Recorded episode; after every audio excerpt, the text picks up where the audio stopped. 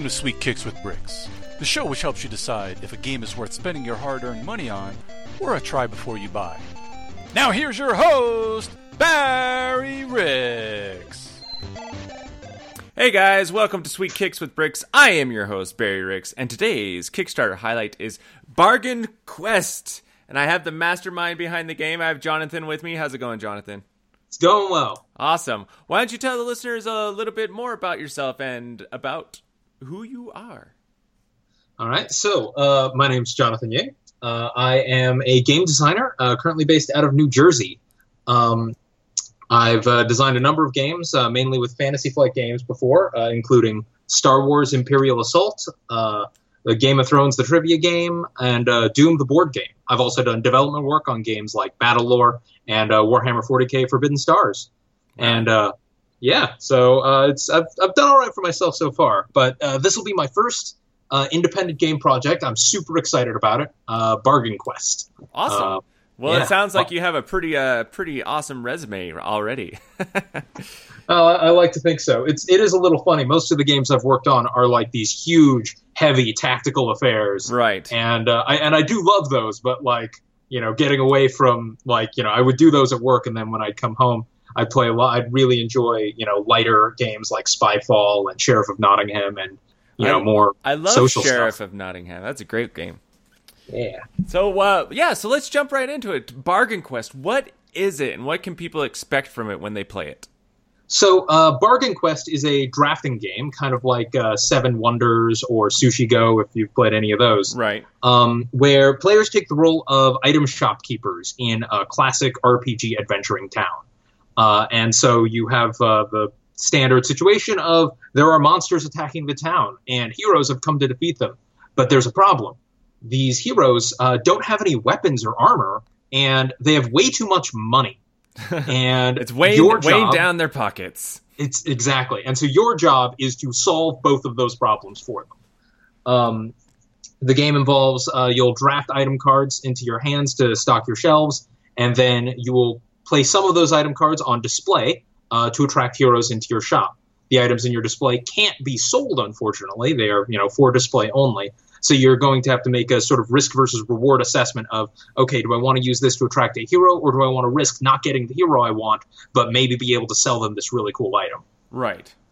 Uh, then the heroes go off to fight the monster, and uh, hopefully they live and make money. But if they die, you know, worse things have happened.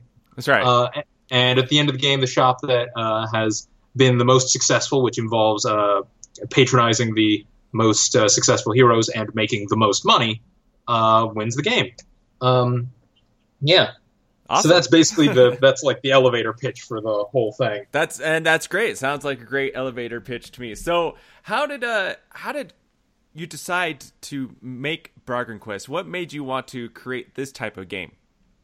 Um, so I've always enjoyed these kind of like lighter social ga- uh, party style games, uh, you know, that play nice and fast. And um, I always really like the theme of you have these, you know, D and D tropes, these classic RPG elements. Right. Um, and I love sort of like just moving the attention, like, what are these guys doing? You know, what is it like to be like a cook or a shopkeeper or a bartender Yeah. in No. this No. No focus on the the normal people.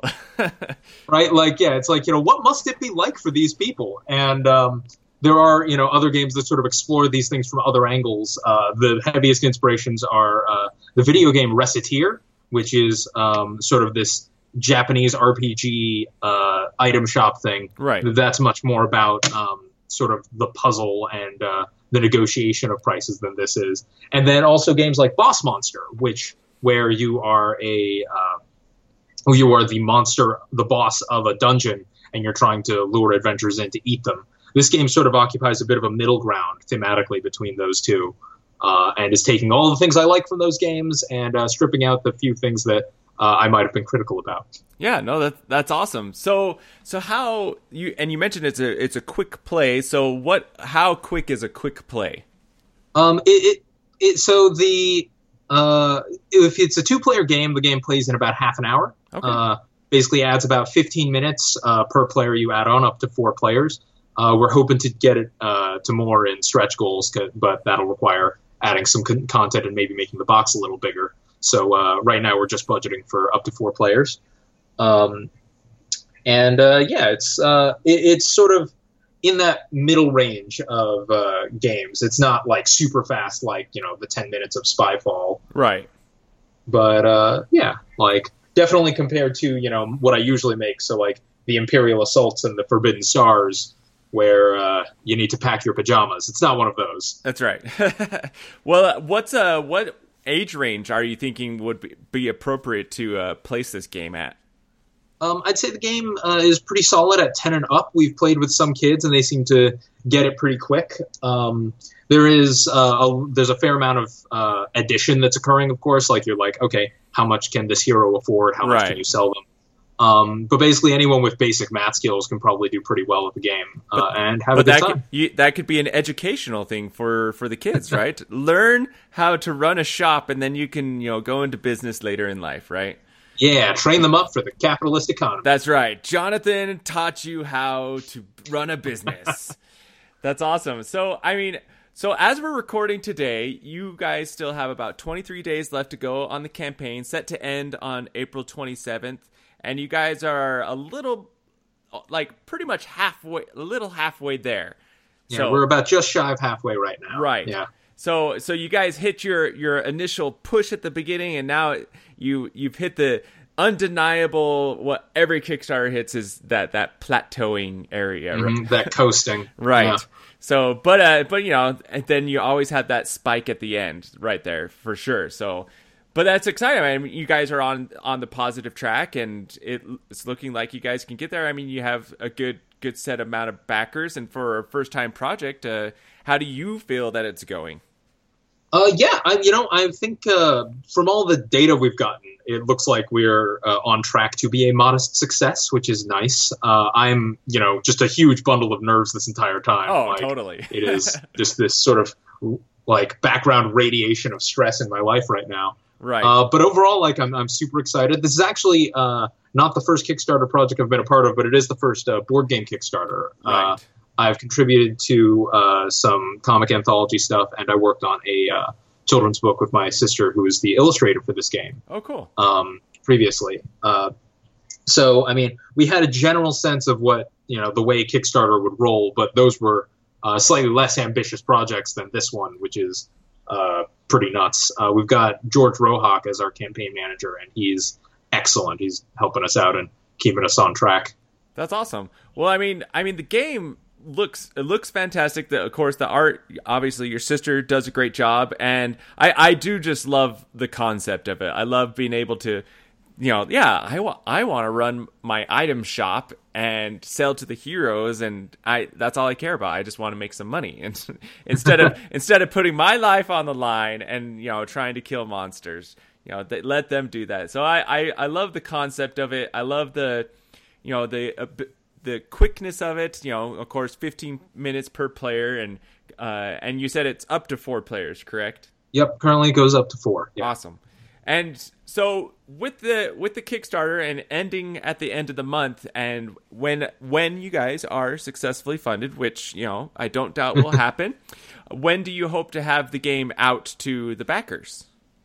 Uh, so let's see. Currently, uh, our plan, like at the at a broad estimate, we're hoping to get uh, them out before Christmas. Uh, like that's sort of our super outside thing that we're almost certain we're going to hit. Right. Uh, right now, we're aiming at uh, probably around uh, September or October. okay. Um, but uh, yeah, right now we'll see. Uh, it certainly will depend on the uh, the volume that we get and uh, Right. And What- po- what- potential stretch goals and all that Mhm. stuff. and other add-ons and things. But um, like a lot of the art for the game is already done. Uh, we've got you know a- again our illustrator is phenomenal. Uh, my sister is a, uh former Disney visual development artist. She's worked on Tangled, Frozen, Big Hero Six. That's awesome. Uh, I'm just I'm so excited to get to Yeah, lucky lucky to have her work on this with you. That's pretty cool. Yeah. Well, I mean, if nothing else, this will be a good Christmas gift, right? You know, set set at that right time, like worst case scenario, Christmas time, best case scenario, uh, Halloween. Yeah, We'll that's yeah. base it around holidays.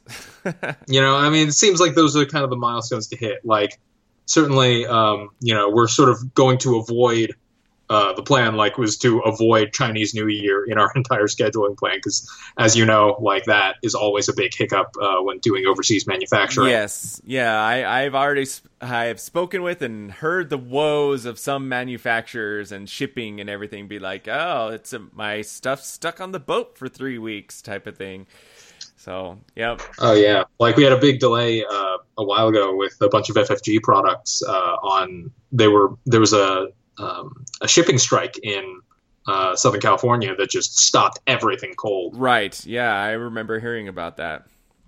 So yeah, that's I mean, and but the great thing about Kickstarter and the community, I think, and a lot of people are learning this is they understand that sometimes you know little snafus like that can happen when whether it's you know manu- the manufacturing part where oh something wasn't printed correctly so we need to have it reprinted or you know the inevitable woes of sometimes shipping things. Yeah, definitely. I think like the thing that we've learned from all the Kickstarters so far is just communication is key. Like right. backers will forgive you if you just let them know. Like don't surprise them with delays or anything. Just kind of like be upfront and be like, here is everything that's going on. Like that, you know, that transparency seems to be uh, you know, super valuable and very important to these oh, campaigns. I totally agree, and and and once again, that's another great thing about Kickstarter is being able to have that type of transparency and communication with the people that are buying your game, rather than just having you know, um, you know, f- no f- names or faces, and you're just like, oh, give me your money, type of thing. So yeah, I I, I tell you, yeah, it is weird. Like, uh, you know, I used to work with Fantasy Flight, and they're like you're sort of you're working on your product, and then you sort of send the design away, and then like six months later, you find out, oh, it came out. There was all this marketing and all this for it. And you're like, oh, well, that's nice. Like surprise. Yeah, it's completely like this has been uh, a very exciting uh, experience on being on this side of it and being able to just excitedly talk about anything that I want uh, about the game and how it's going and just the cool stuff. Right. It's your own personal new adventure.